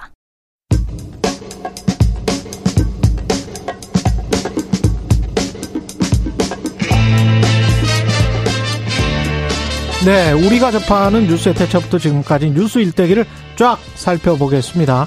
뉴스톱 김준일 수석 에디터, KBS 박대기 기자. 그들의 전지적 시점으로 분석하는 뉴스 일대기 지금부터 시작합니다. 안녕하십니까? 네, 안녕하세요. 예. 테라 루나 폭락 사태의 핵심 인물 권도형 예 잡혔는데 일단 송환이 될지 어쩔지 그리고 어 테라 루나 사태부터 다시 이야기를 해봐야 되겠네요. 네. 뭐, 예. 간략히 설명을 드리자면요. 예. 테라는 지구를 뜻하고 테라 땅 테라 땅. 예. 예.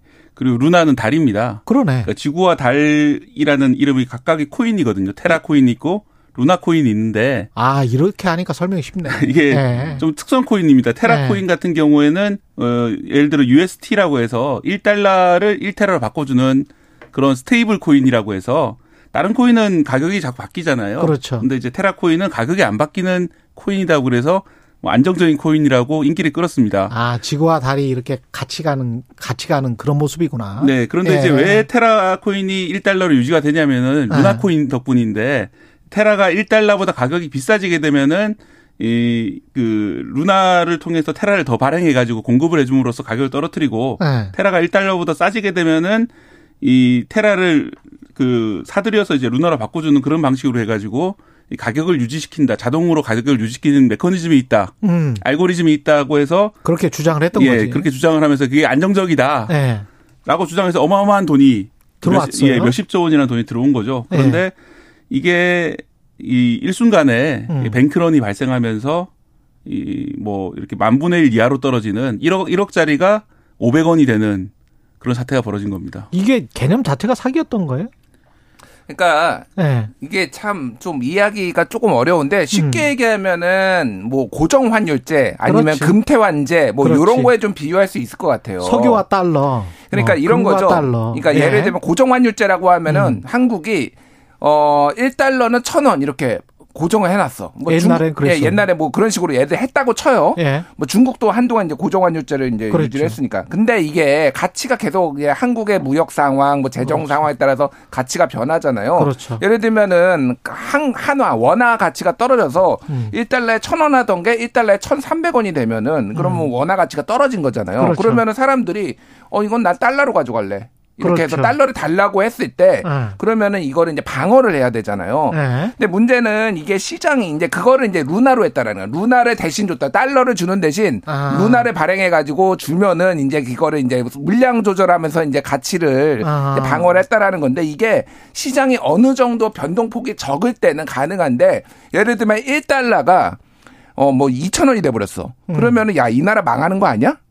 그렇게 생각하면은 이제 달러를 다 달라고 하는 거죠. 그러니까. 그러니까 이게 이것도 일종의 이제 뱅크런 말씀하셨듯이 김 박대 기자가 얘기했듯이 뱅크런이 있었던 건데 사실은 이제 공격이 있었다라고 그래요. 지금 음. 대다수의 사람들은 누군지는 알 수 없으나 이런 사태를 예견을 하고 음. 한마디로 얘기하면은 이제 반대로 건 거죠. 이걸가 루나 매, 그러니까, 숏, 네, 숏을 건 거다. 숏을 걸어가지고 네. 가치가 떨어질 것이다고 해서 막대한 이득을 얻고 이게 지금 일주일 만에 폭락을 했거든요. 음. 그러니까 이런 식으로 조금 예전에 97년에 어, 동아시아 외환위기 때도 엄청나게 외환 투기 세력들이 공격을 하면서 이게 있었잖아요. 예. 그런 거랑 거의 비슷한 메커니즘이라고 보면 될 것 같아요. 그러니까 취약성이 발견되니까 집요하게 공격을 들어와가지고 순식간에 폭락을 하고 이득을 취하고 일반 투자자는 망하고 약간 이런 메커니즘인 것 같습니다. 이게 네. 이제 고의가 있었느냐, 처음부터 이게 작동 안 할 거를 애들이 알고 있었느냐, 이게 아. 이제 중요한 쟁점 중에 하나인데. 그러네요. 그 미국 SEC의 그런 그 공소장에 보면 우리, 우리 증권거래소 예, 예, 예. KBS, KBS 단독 보도인데 예. 어, 이들이 이제 한 번 이렇게 이걸 패깅이라 부르거든요. 1달러가 1 UST가 되는 게 고정환율 예, 아까 고정, 말씀 고정환율이 되는 게 패깅이라 어. 부르는데 패깅이 깨진 적이 있었는데 예. 자기들이 해결이 안 되니까 외부에서 자금을 끌어들여 가지고 해결했다 이런 대목이 있거든요. 아. 그 얘기는 자기들도 그때부터. 이게 제대로 작동이 안 되는 걸 알고 있었다. 그 SVB 사, VB 네. 실리콘밸리 은행 사태도 사실은 야 우리가 좀 돈이 모자랄 것 같으니까 외부로부터 수혈을 받아야 될 것 같아. 그 메시지 메일을 보내고 난 다음에 사람들이 뱅크런이 생긴 거잖아요. 네. 비슷한 상황이네. 비슷하다기보다는 이게 네. 더 악질적일 수 있죠. 왜냐하면 SVB 같은 경우에는 뭐 나름대로 예, 은행, 있지. 예 그리고, 네. 그리고 이제 그 미국 국채라는 거는 이제 결국은 만기화되면은 다 돌려받는, 예, 돌려받는 것인데 예. 이거 같은 경우에는 그 바닥에 바닥에 아무것도 없는 것이고. 근데 가상화폐라는 게 저는 네. 가상화폐 투자를 안 하고 처음부터 뭐 좀 원래 싫어해요. 음. 그렇게 실체가 없는 거. 저는 굴뚝주를 좋아하거든요. 네. 예, 하여간 실체가 있어야 돼. 예, 금, 뭐 이런 거. 음. 확실한 실체가 있는 거. 근데 이거 같은 경우는 테라든 루나든 아무런 실체가 없잖아요. 네. 이게 상품도 아니고 실체가 상품을 있는, 뭐 팔아가지고 실체, 제, 실체가 제, 없는 것을 네. 있는 것처럼 포장을 했는데 네. 좀 다른 거하고 좀 다르게 특수한 점은 이제 루나하고 테라가 서로를 보증하는 것처럼 해가지고 네. 실체가 없는 거 두 개를 묶어가지고 애들이 상호 상호, 상호 보완적으로 작동할 거다. 가짜 두 개가 가, 뭐 실체가 없는 가상의 네. 두 개의 화폐가 결합한다고 해서 실체가 생기나? 음. 거기에서 무슨 무슨 상품과 서비스가 뭐 발생을 해? 나는 이게 지금 자본주의가 이상한 것 같아. 이상하게 뭐 네. 느껴질 수 있는데 그러니까 돈을 못 버는 겁니다. 우리 최경영 진행자가. 아니 나는 그런 자본주의는 좀 이상해. 예, 네. 좀 이상한 자본주의. 중요한 거는 그거예요. 네. 이제 가상화폐에도 종류가 많은데 우리가 제일 많이 알고 있는 게 비트코인이잖아요. 네. 비트코인은 소위 말하는 채굴 mining 과정을 거쳐가 써가지고 이제 예. 그래픽 카드를 써가지고 그렇지. 서로 이제 뭐 이제 약간 연결 뭐 이제 뭐 그 거래 관계를 이제 암호화 해 가지고 거기에서 대가로 얻는 거잖아요. 땀, 노력, 전기가 든다. 예. 그것까지는 예. 인정. 거기에서 그래서 예. 이거는 온전히 시장 원리로만 작동을 하는 거예요. 그렇죠. 이거는. 그러니까 비트코인은. 수요와 공급의 원리로. 근데 예. 이 여기 이 테라 루나는 다른 게 아까 얘기했듯이 아예 패깅, 패깅, 패그가 말뚝이거든요. 그러니까 네. 아예 가치를 고정했다라고 하니까 네. 이거는 수요와 공급의 문제가 아니다라고 하니까 안정적으로 벌 수 있다라고 이제 사람들이 네. 착각을 하게 만들었어. 그게 문제고 방금 박대기 기자 얘기했듯이 그렇게 실제 작동하지도 않고 시세 조정 혐의. 그러니까 그렇게 작동 알고리즘으로 작동 안 하는데 뭐 뒤에서 몰래 돈 꾸려와가지고 안정화를 시키니까 이제 요게 이제 소위 말해서 뭐 시세 조정 사기 요게 이제 미국 검찰에서 보고 있는 시각인 거죠. 지금 검찰 수사 결과, 미국 검찰 수사 결과로 어떤 혐의점들이 뭡니까? 그러니까 방금 말씀하셨던 예. 시세 조정 혐의가 있고 시세 조정. 그리고 미국 같은 경우에는 이게 증권으로 보고 있기 때문에 네. 자본시장법 위반이다. 자본시장법 예, 위반이다. 불공정 거래가 있다라고 예, 보고 상품이 있고요. 아니다. 예, 증권이다. 예, 그렇게 보고 있는데 예. 이 문제는 이제 이 지금 권도영 지금 잡힌 사람을 과연 우리나라로 송환할 수 있을까 또는 음. 미국으로 음. 송환할 수 있을까 하는 점이거든요. 예. 왜냐하면 이제 그 몬테네그로에서 잡혔는데 일단 자기들이 먼저 수사하겠다고 그래요. 그러니까 네. 뭐이 사실은 이제 잡힌 곳에서 그렇게 나선다면 이제 송환이 쉽지 않을 수가 있고 음. 이게 또 몇 년이 걸릴지 또 이 사람이 이제 미국으로 가가지고 일종의 플리 바게닝 같은 걸 받을 수도 있고 물론 이제 엄벌도 가능합니다만. 그렇죠. 또 싱가폴에서도 수사를 한다고 나서기 때문에. 아 싱가폴에서도? 네 그래서 결국 우리나라로 들어오게 될지 또참 의문인데. 네. 제가 좀 답답한 점은 있습니다. 이게 권도영 씨 말고도 공동 창업자가 있거든요. 그렇죠. 신현성이라고. 신현성이라고? 예 네. 티몬의 창업자인데 지금도 유튜브에 들어가 보시면은 신현성 씨가 나와서 내가 테라의 공동 창업자라고 4년 전에 밝혔던 영상이 그대로 떠 있어요. 음. 근데 이 사람은 구속도 안 되고 있어요, 우리나라에. 우리나라에 그냥 잘 살아요? 그러니까 물론 이제 수사를 받고는 있는데 네, 수사는 받고 영장이 있는데. 이제 기각이 되고 이런 식으로 어. 계속 있거든요. 그래서 제 생각에는 왜 그 권도형 하나만 보고 있는지. 아. 그리고 그 예. 제가 궁금한 게 이 사람들이 진짜 뭔 돈을 빼돌렸습니까? 그 아직도 무슨 뭐 빼돌린 돈들이 많고 무슨 법인을 만들고 그랬다며요 몬테네그로에서. 예, 지금 몬테네그로에서 예. 만든 법인이 초도코이 22 유한회사 베오그라드 예. 이런 거를 만들었다라고 이제 언론 보도가 났어요. 음. 그래서 자본금은 1196원, 100 세르비아 디나르로 했다고 하니까 사실 페이퍼 컴퍼니 같아요. 그러네. 근데 세르비아가 이 가상화폐 거래가 전 세계에서 가장 자유로운 나라 중에 한 군데라고 합니다. 아, 그렇습니까? 그러니까 그래서 세르비아로 들어갔다가 몬테네그로 음. 옮겼다가 두바이로 출국하려다가 이제 잡혔거든요. 음. 그래서 지금 몬테네그로에서 지금 수사를 하려는 이유도 사실은 권도형이 지금 숨긴 음. 이 돈이 그러니까 비트코인이 6, 어, 적어도 6천억 원에서 많으면 1조 원 정도 되는 걸로 추산이 되고 있어요. 이건 횡령. 비트코인. 그러니까, 그러니까 뭐냐면은 뭐냐면은 네. 이게 그런 거예요. 은행하고 비슷한 건데 음. 이게 이제 지급 보증을 하려면은 은행들도 어느 정도 자기가 이제 자본을 가지고 있어야 될 거 아, 아니에요. 예. 그런 것처럼 여기도 이제 돈을 많이 발행, 테란 루라는 발행해 가지고 돈이 몰렸잖아요. 예. 그거를 비트코인으로 다 좀 바꿔 놓은 거예요. 아 지급 준비금이 비트코인으로 예, 있는 거구나. 있었는데 예. 이거 중에 일부를 회사가 어려워지니까 지금 자기 지갑에 넣어가지고 튀었다. 이렇게 지금 미국 검찰도 보고 있고 한국 검찰도 보고 있는 거예요. 그렇구나. 몬테네그로가 왜 다 달려들었느냐. 예. 지금 1조 원 냄새를 맡은 거예요. 그러니까 이게. 아, 이거 회수할 수 있다? 회수할 수 있고 만약에 여기에서 너 여기에서 좀 짧게 살고 아. 또돈 토해내라. 약간 제, 제 이건 추정입니다. 추정인데 예. 몬테네그로가 여기서 할 이유가 없어요. 싱가포르는 법인이 있었으니까. 맞아, 법, 맞아, 맞아. 법인이 있었으니까 그리고 예. 미국은 여기에서 주로 활동했으니까 피해자가 많으니까 한국은 국적이 권도영이 한국이니까 그런데 몬테네그로는 이유가 없거든요. 여기는 여권 조작 때문에 걸린 거예요. 네, 근데 그렇지. 지금 이런 지금 신경전이 있고 이게 얼마를 숨겼고 이거를 정말로 내놓을지 뭐 음, 이거를 네. 딜을 할지 이거는 봐야 되는 상황입니다. 씨가 아마 자금력이 네. 충분한 거는 분명히 뭐예요. 왜냐하면 여기서 음. 탈출할 때 탈출하려고 전세기까지 이집트에서 가져왔다. 전세기? 예, 그런 아. 그런 오. 게 저희 보도에 나, 왔었고요 오타니 수준이네. 그다음에 예. 현지에서도 또 몬테네그로 변호사를 구해가지고 예. 지금 적극적으로 이제 이 방어권을 행사하고 있는데 예. 그런 걸 봐서는 이제 뭐 자력이 충분한 걸로 보인 상황이고요. 물론 이제 이 사건으로 돈을 잃은 사람들이 얼마만큼 변제받을 수 있을까 그건 좀 논외입니다만. 그러니까 말이에요. 예. 그래서 제가 아까 그 신현성 씨 문제로 다시 돌아가서 보면은 예. 이분이 이제 뭐 청년 기업가로 이제 활동을 하셨는데 할아버지가 신직수라고. 어. 예. 신직수 씨예요? 예. 옛날 중앙정보부장이었고 그 전에 이제 법무 법무부 장관과 예. 아, 검찰총장을 그렇구나. 지낸 사람인데 그래서 이제 어떻게 보면 은 한국 사회에 상당히 이제 힘이 있는 그럼요. 예, 가문 출신이잖아요. 아, 그런 거 아, 보면 그래서 혹시 수사가 미적거리는 거 아니냐? 네, 그런 이, 의혹이 나오고 있는데 물론 그건 아니겠지만 예, 그건 예. 아니겠지만 예. 그런 구속, 영장은 기각됐어요. 뭐잘 예, 모르겠지만 구속영장은 기각 잘 모르겠지만 예. 예. 기각됐다. 신직 신직 수 손자다. 예. 이건 뭐 중요한 팩트를 말씀을 해주셨네요. 그건 뭐 상관이 없을 수도 있다. 인과관계가. 네, 맞습니다. 그런데 예. 뭐 그런 점도 있기 때문에 더 이제 엄정하게 수사를 해보고 따져봐야 되는 게 아닌가 생각이 듭니다. 근데 다른 그 가상화폐들은 괜찮나요? 어떻게 보세요? 누가 알겠습니까? 지금 은행 하루에도 하나씩 무너지고 있는데 이제 뭐 네. 흔들리고 있는데 아까 비트코인까지는 그래요. 땀과 음. 노력과 전기료 엄청 음. 많이 든다. 음. 그래서 이게 희소성이 있다. 음. 그래서 가격이 형성된다. 뭐 그렇다고 치요. 예. 수요가 수요 공급.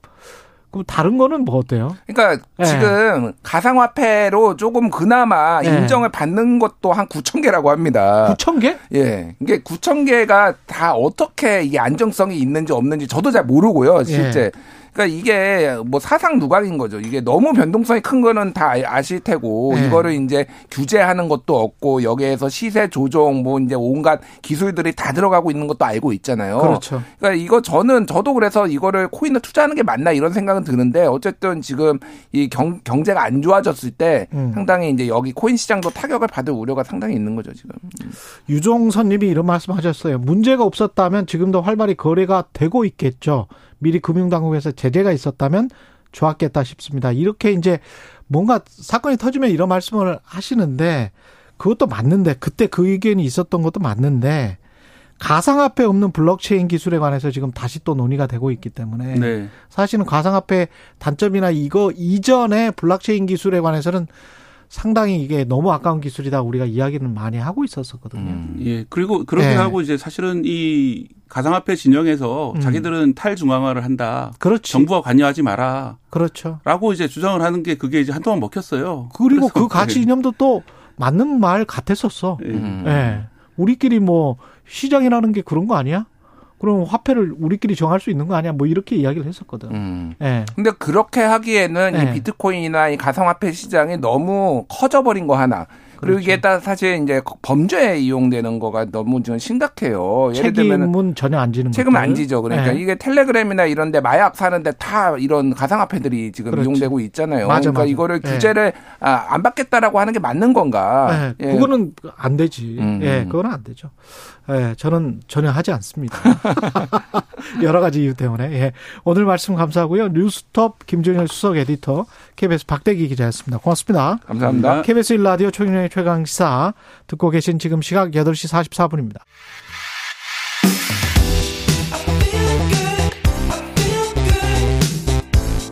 세상에 이익이 되는 방송 최경영의 최강 시사 네, 내년부터 일본의 모든 초등학교 교과서에 독도 영유권 다케시마다 그렇게 주장되고 강제 동원과 관련해서도 어 강제성이 없었다는 내용들이 실리게 됩니다. 관련해서 호사카 유지 세종대학교 대우 교수 나와 계십니다. 안녕하세요. 예, 안녕하십니까? 예. 이게 어떤 내용이 일률적으로 다 이렇게 실리는 겁니까? 예, 일률적으로 예. 그 톡토에 대해서는 현재까지는 그 톡토는 일본 연도다. 예. 이 정도는 있었는데 음. 에, 뭐 가끔 그 고유 연도다라는 것은 있었는데요. 음. 이번에는 고유 연도라는 것으로 완전 통일됐습니다. 고유 영토로 통일됐다. 예. 고유 연도라는 것은 그 어, 퇴고의 옛날에부터 일본 것이다. 라는 이야기고요. 사실 최고의 옛날부터 일본 예, 것이다. 예, 사실 예. 이것은 그 일본 학자들도 부정하고 있는 사실입니다. 예. 어, 일본이 토크토라는 소문을 알게 된 것은 17세기 중반이기 때문에 음. 예, 그것은 완전 거짓말이고요. 예. 1905년 또 무주지라고 해서 토크도를 시마네 현에 변입을 했잖아요. 음. 무주지라는 것은 일본 곳이 아니었다라는 뜻이거든요. 아. 예, 주인이 없는 땅이었다. 1905. 예, 무주지. 예. 그게 무주지 선점론인데, 예. 예, 뭐, 물론 그 한국 것도 아니기 때문에 무주지니까 일본 곳으로 했다. 예. 그게 당시의 논리예요. 금원고 1905년? 1905년. 아, 마침 또 시기가 네, 네. 불사 조약 때문에 예, 그때였습니다. 네. 음. 그러니까 그게 사실 그 일본이 지금까지 쭉 해왔던 이야기고 음. 고유용도라는 것은 한국이 고유용도라고 하니까 독도에 대해서 네.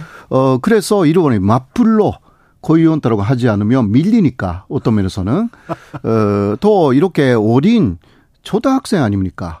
어린 학생 3학년부터 이런 식으로 가르친다라는 것은요. 3학년부터? 예.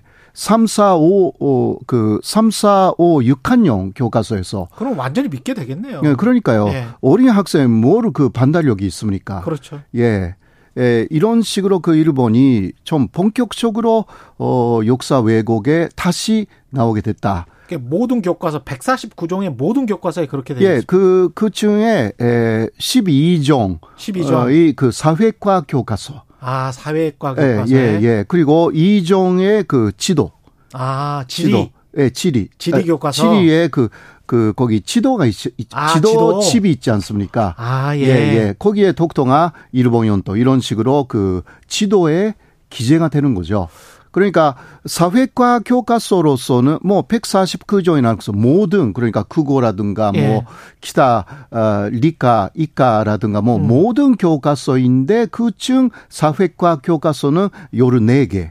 거기에 다다 다 독도는 고유용 일본의 고유용도 이렇게 만들어진 곳입니다. 이번에요. 강제동원 관련해서는 어떤 예, 내용이? 이번에는 그 어, 강제동원 중에서도 특히 진변제라는 게 있 었지 않습니까? 그렇죠. 예, 그 조선에 대해서는 단시 1943년부터 완전한 진변제가 됐습니다. 예. 예. 네, 그러나 이번에 에, 막 지금까지는 진병 이 됐다. 음. 아, 조선인들이 그런 예. 기술이었는데 그 지원 먼저 그 조선인들이 그때 지원을 많이 했고 예. 그 이후에 진변제가 아그 됐다 이런 식으로 했어요. 그리고 기술을 예 예. 그리고 그 사진이 나와 있어가지고 예. 그 사진에는 지원한 어, 그 편사로 지원한 조선인 편사들 이런 식으로 해서 처음부터 조선인들이 지원병으로 어, 기뻐서 지원해서 그 어, 어, 전쟁에 참여했다는 식의 오해를 충분히 할 수 있는 내용으로 바꿔버렸습니다. 지원한 사람들은 극히 일부인데. 네. 예. 물론 지원한 사람이 있기는 합니다. 있죠, 그러나 있죠. 1943년 이후는 싫어도 다 진변됐습니다. 그렇죠. 예. 이런 부분을 완전히 그 왜곡시키는 거죠. 예. 예. 그리고 탄 씨는요, 진병이라든가 진영이라는 것은 국민으로서의 모든 권리를, 어, 그, 먼저 일본이 줘야 그렇게 할 수가 있는 것이 음. 진병이나 진영이었어요. 음. 그러나 어그 국가의 기본적인 그 국민으로서의 권리 그러니까 선거권이죠. 예. 이것을 주지 않았습니다. 예. 그렇기 때문에 에그 진병이라든가 진영 자체가 엄청난 사실 부당함 불법적인 행위였습니다. 음. 네. 왜냐하면 단시 식민지 그러니까 일본 국민이었으니까 그렇게 했다라고 음. 하지만 국민으로서의 기본적인 권리 자체를 주지 않는 상황에서 했기 때문에 단시 일본 안에서도 논란이 있었던 것입니다. 음. 그래서 이러한 부분을 정확하게 생각하면 어그 완전한 부당한 조치가 당시의 징용이나 진병이었습니다. 그렇죠. 네. 네. 눈에 띄는 뭐 다른 내용들이 있습니까? 어, 그 관동 대지진이 어. 그 1923년 뭐 그렇죠. 뭐 바로 100년 전에 예. 있었지 않습니까? 예. 그때 막 6천 명 정도에 달하는 조선인들이 일본 안에서 학살을 되었는데요. 예. 그 내용을 뺐습니다. 뺐어요? 예. 그러니까 관동 대지진에 관동 대지진이 있었다. 그거만 나와 있고요. 음. 어, 그리고 임진왜란 때 조선인 피해를 완전히 삭제해 버렸습니다. 임진왜란 때 조선인 피해도 삭제를 했다. 예, 예. 그러니까 조선에 대해서 한국에 대해서 어 좀 피해를 줬다라는 부분을 계속 그 지우려고 어 그런 식으로 움직이고 있다라는 아. 것을 알 수가 있습니다. 그 침략 전쟁이었다는 부분은 인정을 합니까? 아니면은 아 침략 전쟁이라는 말 자체를 쓰지 않죠. 정벌이라고 합니까? 그, 어, 그때는 그냥 전쟁이 네. 일어났다. 전쟁이 일어났다. 예, 그 정도로. 왜냐하면 일본의 극우 쪽에서는요. 예. 그때 전쟁, 침략 전쟁이 아니라 해반 전쟁이었다. 아시아를 백인 지배해서 해방하는 해방 전쟁 이게 극우 쪽의 주장이기 때문에 예. 그러한 극우가 지금 강한 상황입니다. 일본의 자민당의 예. 극우 국회의원들이 100명 넘기 때문에요. 예. 그쪽의 입김이 상당히 강합니다. 그렇기 어. 때문에 에, 자민당 집권 자민당의 견해가 반영되는 시스템이 지금 그 어, 교과서 시스템이 돼버렸기 때문에 2014년 이후부터요. 음. 어, 그런 부분에서 뭐 침략이라는 말이 나올 리가 없는 것입니다. 그렇군요. 네. 예. 일본 교과서 검정이 이제 3월에 항상 이 즈음에 일어납니까? 예, 그렇습니다. 3월 말은 어 3월 말쯤에 항상 검전된 교과서 발표가 있는 것은 네. 어, 결정되어 있는 내용입니다. 그러면 사실 한일 정상회담이 일어나기 전에 네. 이 교과서 내용을 이미 검토하고 완료했을 거 아니에요. 그렇죠. 그러면은 이런 게 한일 정상회담에서는 우리가 줄 거는 다 내주고, 네. 그리고 그쪽에서는 속으로는 다 이렇게 해놓고 3월 말쯤에 이렇게 발표를 한다고요? 네. 좀 너무한 거 아니에요? 음, 그러니까 그런 것은 그 네. 사실 이쪽에서 네. 정확하게 예상했었어야 하는 내용이고 예상했었어야 된다. 예, 그리고 그럴 경우는 일본의 호응을 기대한다라는 음. 어, 워딩의 좀 수위를 조절했었어야 하는 음. 그런 부분들이 있죠. 예. 어, 그러나 뭐 이것은 잘 모르겠지만 그런 것을 예상 어, 했는지? 예. 그런 부분이 약간 의심되는 부분이 있죠. 그러니까 매년 그렇고 근데 올해는 지금 더 심해져 버렸는데 그러면은 시기적으로 봤을 때 한국 정부 입장에서는 정말 뒤통수 맞은 거 아닙니까? 예, 맞습니다. 예. 어, 그리고 그 일본의 이러한 교과서 어, 검전 시스템이라는 것은 그 일본의 가기 결정이라는 게 있어가지고 그거는 내각 결정입니다. 아. 예, 그 근무해위 결정이라고 할 수가 있는데요. 교과서를 예, 그 간요해위 결정. 어, 그 일본에서는 예. 근무해위를 간요해위라고 하는데요. 예. 네, 이것은 그 한국의 근무해위하고 조금 다른 부분은 거기서 결정된 내용은 상당히 반용구적인 내용입니다. 반용구적이다. 예, 바뀌지 않는다. 에, 어, 2021년에 음. 간제 동원을 것은 맞지 않는다. 예. 그러니까 그것은 그냥 전시 조선인 그 어, 노동 요소를 뿐이지. 그때 간, 그 2021년 4월에 강, 력회의에서 예. 그런 결정이 있었다. 예. 네, 그것을 그러니까 간제동원이라는 말은 조선인에 대해서 앞으로 쓰지 않아야 한다라고 결정한 것입니다. 이게 가기 결정이 라고 해서 촌리가 발의하고 혹은 다른 그 근무위원이 발의를 하여서 모든 그 장관들이 음. 그 소명을 합니다. 그러면 이것이 하나의 문서가 되어서 이후 어, 그 촌리가 바뀌어도 내각이 바뀌어도 계속 이어집니다.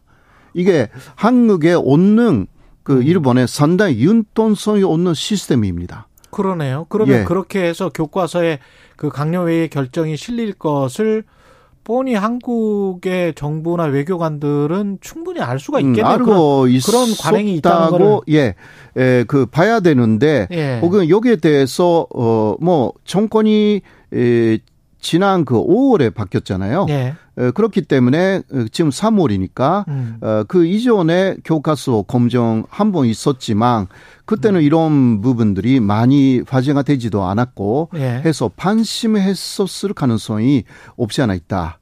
아. 그한 20초밖에 안 남았는데요. 아, 예. 교수님 생각에 일본이 앞 앞으로도 계속 이렇게 나올 것 같습니다. 예. 하던 대로. 어, 예, 일본 윤돈성이 없다라는 거 좀 아셔야 되고요. 예. 아까 이야기한 가기 결정이라는 것이 세계별로 유례가 없는 민주주의 국가로서는 아. 굉장히 독재적인 결정입니다. 그러네요. 예. 예, 이것을 그 알아야만이 네. 예, 그러니까 일본의 일관된 입장을 음. 기초로 해가지고 한국 강우 협의하겠다 라는 데서 한국에 대해서 뭔가 해준다라는 예. 생각은 없습니다. 호사카 유지 세종대 대우교수였습니다.